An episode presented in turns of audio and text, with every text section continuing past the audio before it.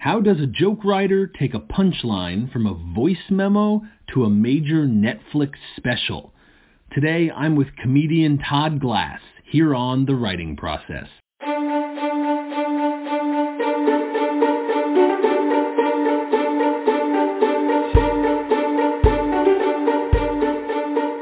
Hey, welcome to the fourth episode of the first season of The Writing Process.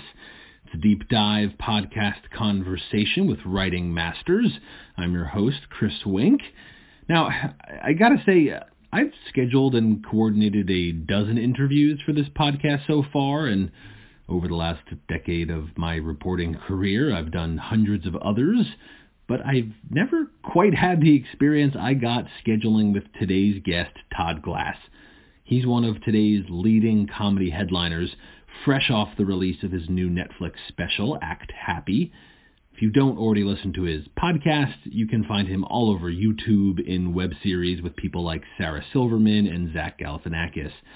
Indeed, Todd Glass is very deep in today's comedy world, so he was just the kind of voice I wanted to better understand what writing looks like to comedians. Given his status, you can understand why I found it somewhat unorthodox that while we were scheduling the interview, he took to leaving me slightly bizarre, meandering voicemails. Here's one. Hello. Christopher Todd Glass. So, I had some dental work done today, so I'm a little groggy, but um, I probably will make it. I'm probably not going to die. So, Tomorrow night might even be good. I didn't hear your message, and I apologize.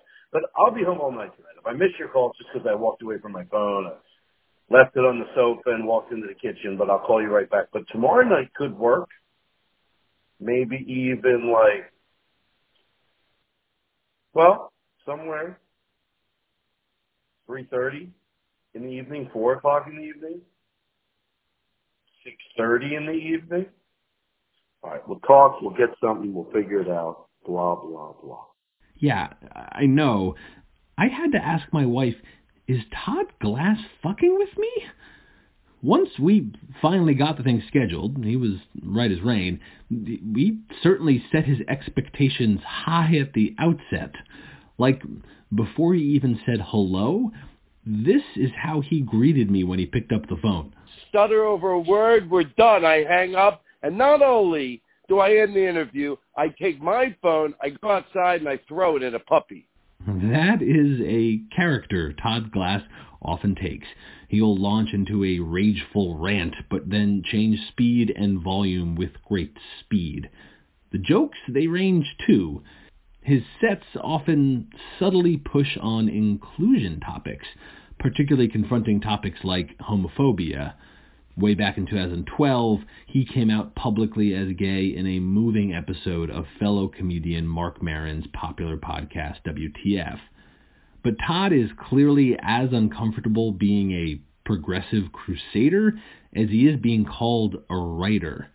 Todd grew up with several learning disabilities. He didn't do great in school. It's the class clown made good narrative, and it's interesting to see it in his stand-up. His sets often include the observational humor that dominates stand-up, but he does it differently. Fewer tidy edited jokes and more concepts, like he's still joking around in school. L- let me give you an example. He has this bit on Kmart, which you can watch him develop across several different sets, all recorded on YouTube. This is the version from his new Netflix special. That's basically the biggest damn stage a comic gets today. But even though I know he's workshopped this bit for months, I mean, if not years, hear how he steps on his own punchline. Is Kmart trying to go out of business? What don't they get? I'm being serious. Like, I hope it's funny, but I hope that you're like, yeah, what don't they get? Because everybody makes fun of Kmart for being a shithole, but nobody goes, what don't they, what's the problem? You know, don't they see that Target, here's Target, here's the, uh, the, the business plan for Target. We'll basically sell what Kmart sells, but we'll wipe shit off. What do you think? oh, yeah. I think there might be some there. And then the joke rolls a bit more, but that's actually the punchline. It wasn't the final line. He, he was still working through it. It's funny. It's better for a comedy club than a sitcom. This is the stuff of someone who uses writing not for precision, but to create order in his live, audience-friendly style. That's the kind of thing I was interested in learning more about. Now, it's worth noting that he's still experimenting, which you can see in that Netflix special. For one, he features a house band on stage that he works with in a kind of frenzied improvisational way. He also stretches on subject matter. He rants about how criticisms of political correctness often mask a desire for hate speech. It's heady stuff for an observational comic. All that comes with a comfort in himself, his voice, and his platform. And you're going to hear about that in our interview today. During our conversation, we talked about his joke development from voice memos to that Netflix special. We talked about the balance of sobriety while writing, and we even talked about using index cards to edit a set on a hotel wall. Also, look out for the difference between a punchline with the phrase unexplained children's deaths and unexplained deaths. Now that's line editing. Okay, as a small warning, unfortunately due to scheduling constraints with Todd, I couldn't record as I normally do.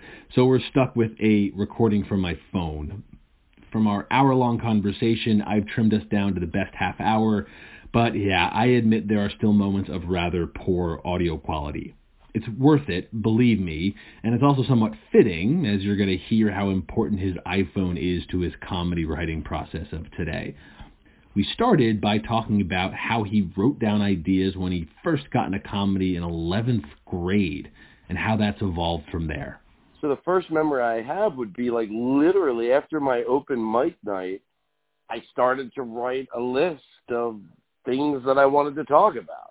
Mm. And I would put it out there on the stool. I wrote, even back then, I wrote it really big, uh, like with black Sharpie, big black Okay. Sharpie because I'm surprised how many people go on stage with notes and have to pick up their, you know, and look at it. Right. And, I mean, just throw it down on the stool, and then you have, and then also when you're ending one joke, you don't have. By the way, if you have a great memory, then this wouldn't even apply to you. But I like Right. when I'm at the end of one joke and I can glance down and see what's next without having to pick it up or look at it. Just a quick glance, quick glance down, big black letters, boom. That's what I got coming up next. So I brought those on stage, and then I had a folder my my handwriting is horrendous. It's the the words. my my my mom tells a story how her and my brother were driving in the car, and I left my notebook in there, and they were reading it, trying to figure out like what meant what. Of course, affectionately, but you know, and going, "Oh my God, we couldn't steal one of these jokes because we don't even know what the we don't know what the." It was like very ineligible, Mhm. Whatever Illegible, So, yeah. those were those, that notebook, that folder that I had, I used. There were still pieces of paper in there from probably 25 years ago, and then when I got my iPhone, which by the way, I'm, I, I don't regret this at all. I put everything in my phone. I it was like I I was so happy to get rid of the clutter and the papers. It's nostalgic, but you know what? I have other things that remind me of things. I didn't need that. So till about maybe yeah about whenever the first iPhone came out, year that was, I got it like as soon as Right. it came out, and then I was like, oh, I think I can handle this, and got rid of all my pages. So is that one of the biggest changes in your process from starting in 11th grade to, you know, the first iPhone that you go from Sharpie on paper to to when a, a concept comes in your mind going to the phone? Is, is that a big change? Well, I still will write things on a sharpie. Like if I'm going up on stage and I want to, you know, remember to thank a few people at the end, and maybe there's five new j- jokes I want to do. But yeah, I, I, the phone has, you could say, changed my life as far as, you know, being able to go to my phone and and now the verbal commands are, you know, yeah, you can get frustrated on a bad day, but overwhelmingly they're amazing. Right. They're amazing. So now I can just go into well, the old way I used to do it. I, this sounds crazy. I, I I the verbal commands weren't great when I got my cell phone, so I would leave messages, send voice memos to my friend Dana. Right. She would get those voice memos and then add it to the end of my jokes and put it in my, you know, and it would end up in my phone. But then the voice commands were great. Now I just go to there, put put put my you know for me I don't write anything out. It's about at max, you know maybe three sentences to remind me of the jokes. Even if I took some good notes, it would still only be three or four sentences. The concept of the joke, then a few bullet points if there are any necessary. So for to be able to do it into the phone was great. Before that, I would have to write things down, and that was that's difficult even if you're great at writing, let Right. alone if you're horrendous at writing. it's, it's like that old Mitch Hedberg joke, you know. If I think of a great idea in the middle of the night, I have to convince myself why it's not a good idea, so I don't have to get up and get a pen. You're saying that first step is if I have a rough concept or I work out some structure, I'm gonna I'm gonna record it on my phone and then later suss out the details, or, or do you want Yeah, that like- moment to get the detail? No, no, no. I record it always because then I don't have to think. Even if I have to say it into my phone, there's still a way, you know. Like I- if you want, and I will not be offended. I can even go to my notes and sort of show you what I mean. I'd love that. Yeah, that'd be amazing. Um, and you know, here's the oh, it's so funny. Like here's when I say the first joke, it's the first joke when I started to organize my jokes. I'm sure there's jokes that are not here, but the first one is like, uh, oh my god, singing is not the best. Singing is not the purest art form because you have to rhyme. Really, because complaining is actually the most pure form of art. Um, but now I'll take you all the way to the bottom, so I get a little. and and just even to be super literal, Todd. So that is in the moment that would have been what crossed your mind, and you would have said that, and and and like your phone, you would have done the recording, you know, where they do the, like the the, the audio to to word, what is it, Yeah. audio to text tran- translation, and so you said those words into your phone, and it's written down, and then later on stage you might give it a try. first thing I would do because I don't even want to, even when you're going voice, you know, that's going to, you know, voice activation. That that you still have to go a little bit slower, and you might have a rambling thought. So I don't do it. First thing I do Got is it. make a, a voice memo. Okay. I make a voice memo. That way you can talk sloppy. You can just say whatever you want. You don't have to slow down. You blah, blah, blah, blah, blah. And if friends are in the background, they'll remind you of stuff, and you'll throw that on there. Because a lot of times it comes when I'm hanging out with my friends. Got it. Then the next day or two days later or whenever, I try to do it the next day so it doesn't represent a lot of uh, work. So the next day I will listen to it, and then from that I will make it. I will try it out, and uh, if it works, I will add it to the end of my jokes. Uh, like I'll give you an example. yeah. Now look, this is not going to. Uh, I was trying to explain to somebody what the hotel I was working at in Vegas was like. I like if the Cheesecake Factory had a cruise, and then it goes dot dot dot. Remember, tell the audience.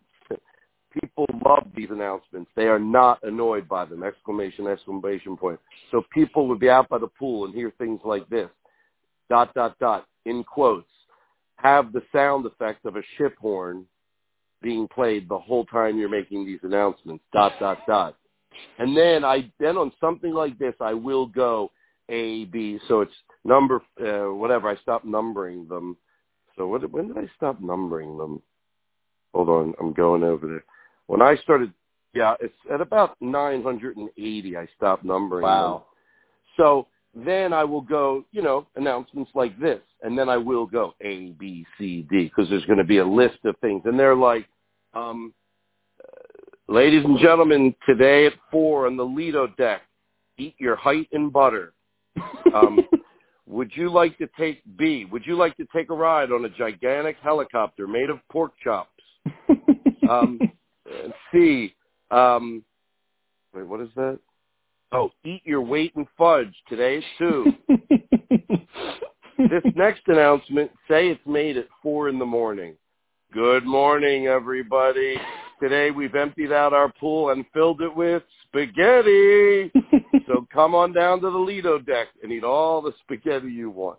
So that's like that, but most of the time it's like, um, uh, I was, oh no, that's not, I don't like that one.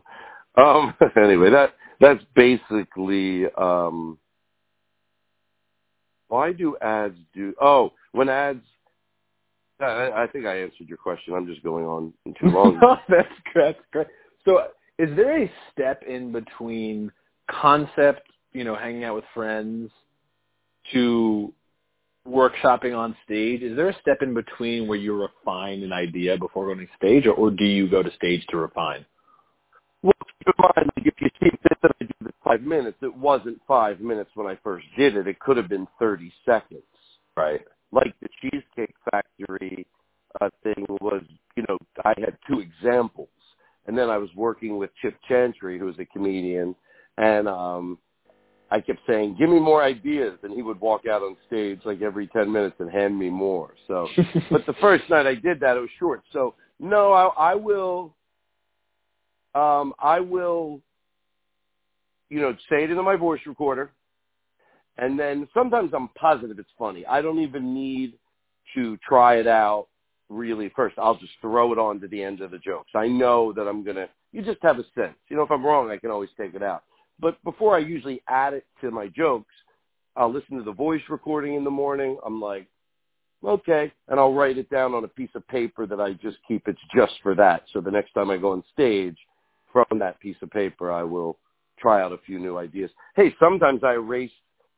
Sometimes I wake up in the morning, I hear the voice recording, and I don't even ever do anything with it because, right. you know, I was, you know, maybe you're you're just in a silly mood and it seemed funny, or a lot of times when you're high, uh, an idea can seem funny. But I will tell you this: a lot of times, you know, the marijuana just, you know, it just brings another type of silliness out in you. So a lot of times, ideas written when I'm high end up being awesome ideas. Right. Do you is that something you even you think you track it all? Meaning, do you think you could say some of my best work comes, you know, well, when I'm high, or, or it's, it's it's it's a variety? I, I think George Carlin said something like this. I try to take some of the things I'll do when I'm high. Look, some things, you know, and I'll take them and do them, implement them when I'm not high. So you go, okay, what did the pot do? What it really did for me, if I have to say, it, well, you know, pretty silly anyway, but it, it just goes, you go down some paths. Performing when I'm high um, has plus and minuses. Uh, but uh, I wouldn't say my best work, but I would say a lot of work, a lot of good stuff does come from it.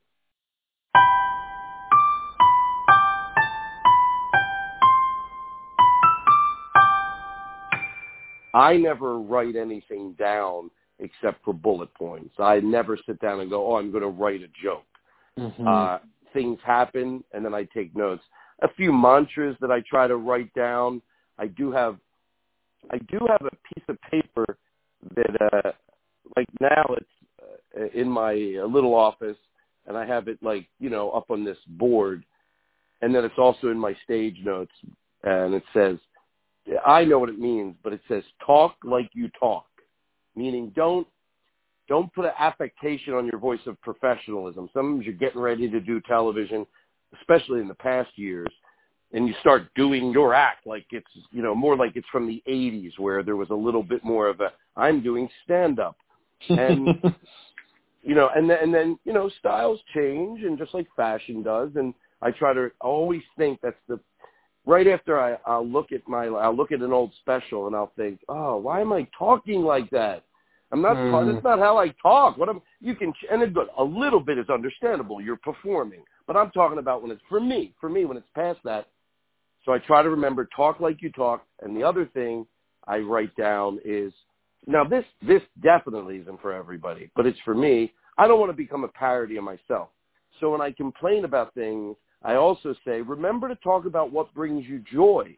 You can talk Mm. about what you can talk about what pisses you off. You can talk about what angers you. You can talk about what frustrates you. You can talk, but but for me, I go remember to talk about what brings you joy. And Like that, that. helps me a lot. That really helps me a lot because you think, well, what's funny about that? Of course, there's, of course, there will be funny things, you know. Right, right, and and yeah, that, that that's interesting. Um, on the bullet points that I, I think you mentioned, I have to think there there are, you know there are different kinds of jokes. There are jokes that the the the the punchline is the circumstance and of course, just being a storyteller, that that'll come out naturally and be funny. But I have to think, and, and of course, you said it to, you said it earlier. Some comics just have a different relationship with writing, but I would think any comic has, you know, a few of those jokes that really that that last line you found the right wording. And is that something that you will ever write down? You'll say like, hey, I, don't have this joke 100%. I want to work it out and write. It. I want to write it down to see the tightest version of it, or or does that even that doesn't quite work?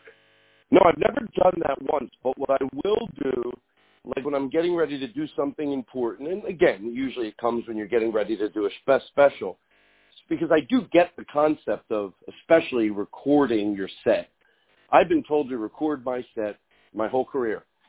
When I was getting when when I was getting ready for the last special I did for Netflix, tell every time I say that I go inward and think, all right, you don't have to keep mentioning it, but no, we're talking about yeah, writing. Yeah, exactly. Um, when when I was getting ready for the last, I I traveled with a comedian friend of mine, and we literally would go up in the hotel room and put postcard, you know, with all the technology that's awesome.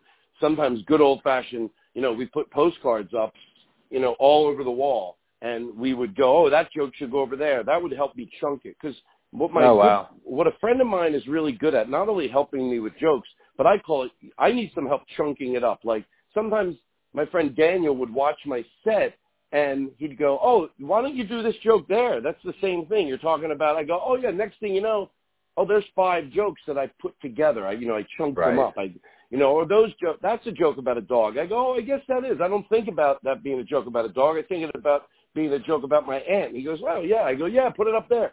Next thing you know, you're chunking your act up, which, which helps you remember it better. And sometimes a, thir- a different set of ears can really help that. And um, that's one thing I do. But also, yes, then I will. And by the way, this was so successful in doing this. I thought to myself, and I'll go back to uh, what you asked. I thought, oh, e-, and we were doing it every night. I went on the road every night. We'd wake up the next day. We'd put, we'd, we'd start um, We'd start, you know, looking at what happened last night, watch the video. It was so successful. I said, you know, even when I go on the road from now on, if I don't do it every night or every morning, the next day with the other comedian, okay, how about once a week? And then right. I changed it. I go, how about twice a month? I really wanted to set my expect, really make it realistic for me. Twice a month, do that. Look how successful that was. Look how productive that was. I never did it again. So until I got ready for this special and I did the same thing. I don't know why. I would imagine it's laziness, which I'm not proud of. But but the um the question you asked, the specific question was, you know, do I ever do that? And yes, that's when I do it. And then we'll change a word. I go, what's the problem there? And he'll go, oh, well, they hear, like, for instance, I had a joke. I go, you know, there, uh, people say, oh, there weren't peanut allergies when I was growing up, you know, right. and it, look, and I say in my act that really seems like a very precise and, and intelligent thing to say. I disagree with it, but I get someone going, there were not peanut allergies 50 years ago. And then I would say, yeah, but you know what? There were a lot of unexplained children's deaths. now that, but it started to hit a glitch with the audience. I had no idea why. Maybe if I would have recorded it and watched it myself, I would have figured it out. But right. my friend Daniel was watching it. He went, children's death. I go, oh, of course, fuck. There weren't a lot of peanut allergies back then, but you know what? There were a lot of unexplained deaths. Right. It was it was that word. So sometimes, believe me, words. You know, I don't even need to finish the sentence. I mean, that was like a very specific thing. Take that out and and put that in, and that's very helpful. So that that that's such a great example, and I, I want to pause there for a second to clarify. And that being an example, we, maybe we might even get to a, an, another one. Is I think these are so crucial. But you're saying, as you look more closely at it, the word children, the phrase "children's death," the word "children" made audiences pause. Am I allowed to laugh at this? But just making it unexplained deaths was punchier and funnier. Is, is that what you yeah. mean in that sense? Yep. Yeah, not and and by the way, not even like you know, not allowed to laugh. It's it's sadder. A child, you know, right. as we know, like you know, it, the, death is death, but there's different layers of, layers of the the you know of the sadness of it. You know, when a 90 year old person dies, of course it's sad, but yeah, you get. It. I don't need to explain. And and yes, it was just child death. It like wow, that really And I go, oh, that's why. But and then there's 50 other things that happen like that.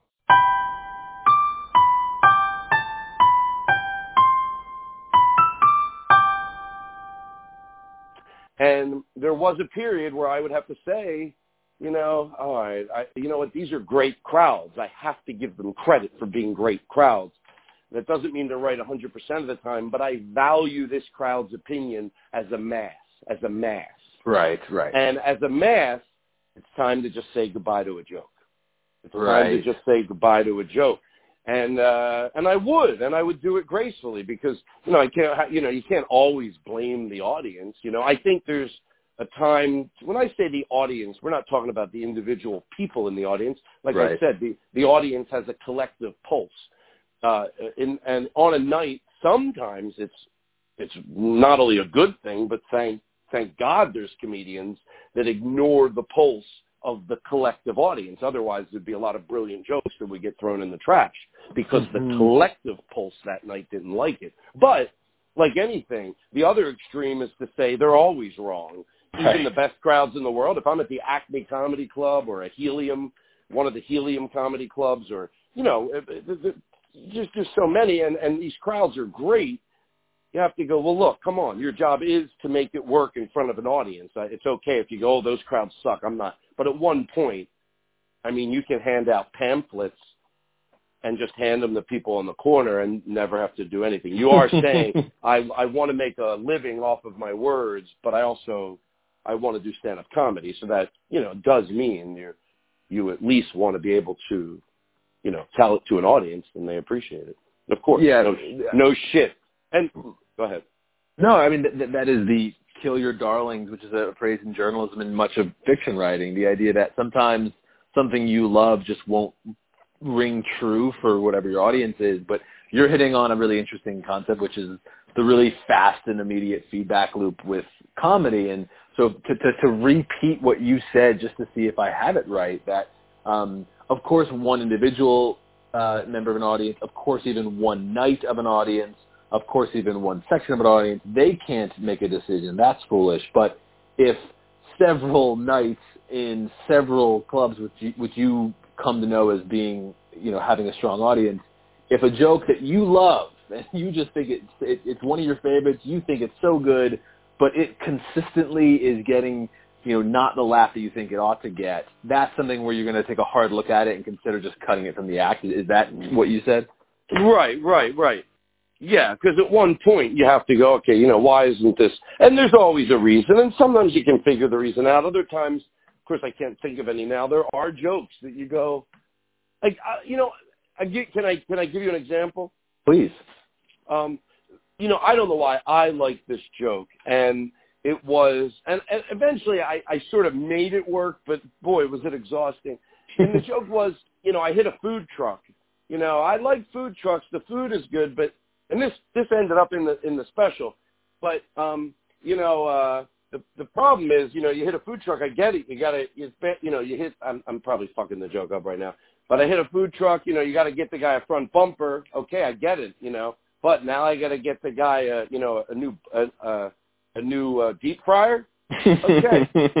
No, I mean I get it. I hit it. No, no, I hit a food truck. Oh, great. Oh, my insurance called. I got to get the guy a new windshield. Hey, it's my fault. I backed into the car, but I got to get him twenty boxes of hard shell tacos. No, I, don't, I mean, I hit a food truck. I didn't. I didn't think I hit a restaurant. I now, now I don't have restaurant insurance. But anyway, it would never. It never worked. I thought it was so.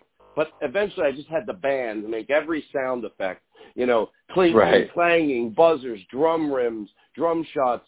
You know, ratchet turns, triangle hits, and I just did the joke and never gave up. right. So, I mean, I don't know if that's the same joke, Ethan, but I made it. Right.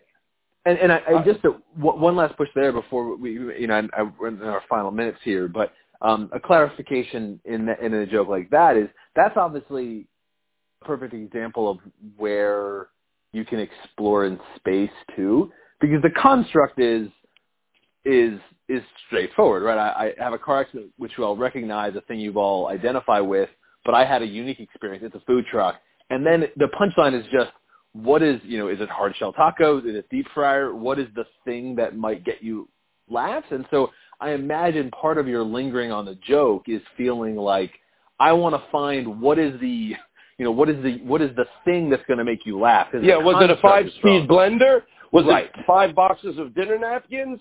Was it you know six bottles of canola oil? And then Right. eventually I just, you know, decided to just, hey, by the way, I don't even know if this joke still, I don't know if I ever got the joke to work, but I put enough noise around it where I could do it.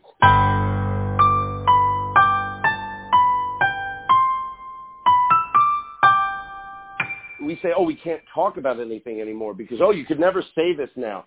But why would you want to say it? People watch old movies and they'll go like, oh, you could never do that anymore. Well, maybe you don't need to. Maybe it was Mm. done. Maybe they used comedy to put a litmus test on absurdity. Maybe they used comedy to put a litmus test on hatred. So you, that movie, when you say, "Oh, we don't need that that to say that anymore," you're not again spitting on old movies like you know Blazing Saddles or old TV shows like you know Archie Bunker. You're just saying, no, theirs aren't the boundaries that need to be pushed. So Hmm. you go, so someone might go, well, what boundaries are we pushing? And when you mention them, they don't agree with them. So they just think no boundaries are being pushed because the boundaries that are being pushed aren't boundaries that maybe this old guy or old woman thinks that are. They don't agree with them. So you give them examples of how we do push boundaries still. They're just different boundaries. That's great. That's great. Tyler, that was great. Um, You're, cool. you're damn fucking right it was.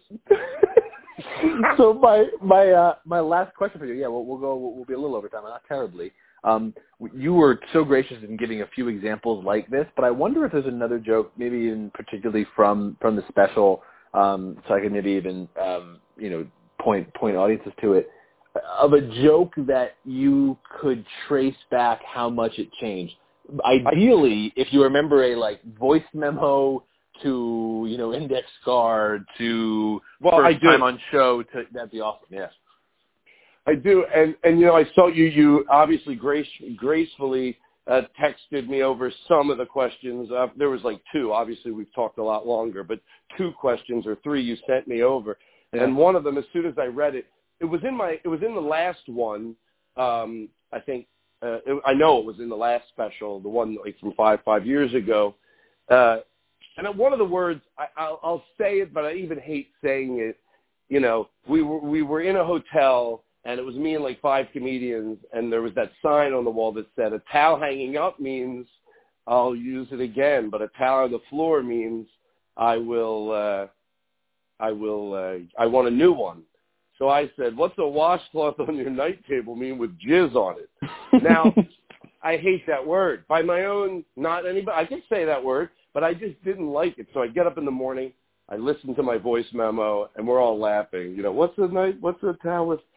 So I'm like, ah, and then my, I, I just don't want to say that word on stage, and I did, and it would get a huge laugh, but I just, there's just something about that word I don't, you know, it's just, uh, it just rubbed me the wrong way. Well, Jesus, talking about a double entendre. um, but anyway, so then my friend goes, what about, what's, what's a, what's a wash with, what's a washcloth with cum on it? I go, oh, Mm. that should be better, but it seems even worse.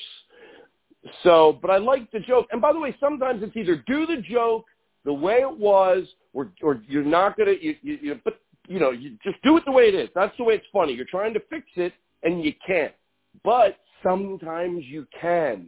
And in this case, I was, and it and it didn't get. You, someone might go, well, did it? I'll tell you what it was in a second.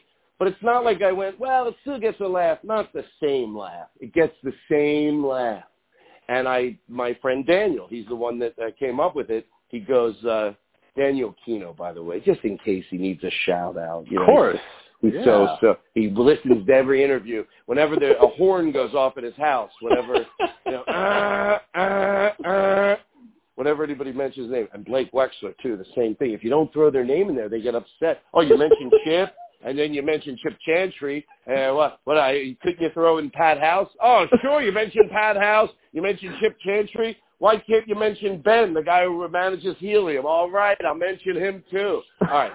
So he goes, what about towel hanging up means I'll use it again. A towel on the floor means I want a new one. And I go, what's a washcloth on your night table mean with a little lotion next to it? and now we just tore that joke up, so it's not going to get the same, you know, obviously between us. But when I tell it on stage, I went on stage and it was fun. Like it was really, I went on stage, I did it. I'm like, wow, I got a big laugh. And it, it even though it's a process I don't do, maybe I don't, I say I don't enjoy it, probably mostly because I'm lazy. It, that was a fun process to fix that joke. And so in that sense, there was a little bit of me being a wordsmith, which, Right. uh, which overwhelmingly I'm not, but I could see the joy for people that are because even me having a little dose of it was uh, quite rewarding.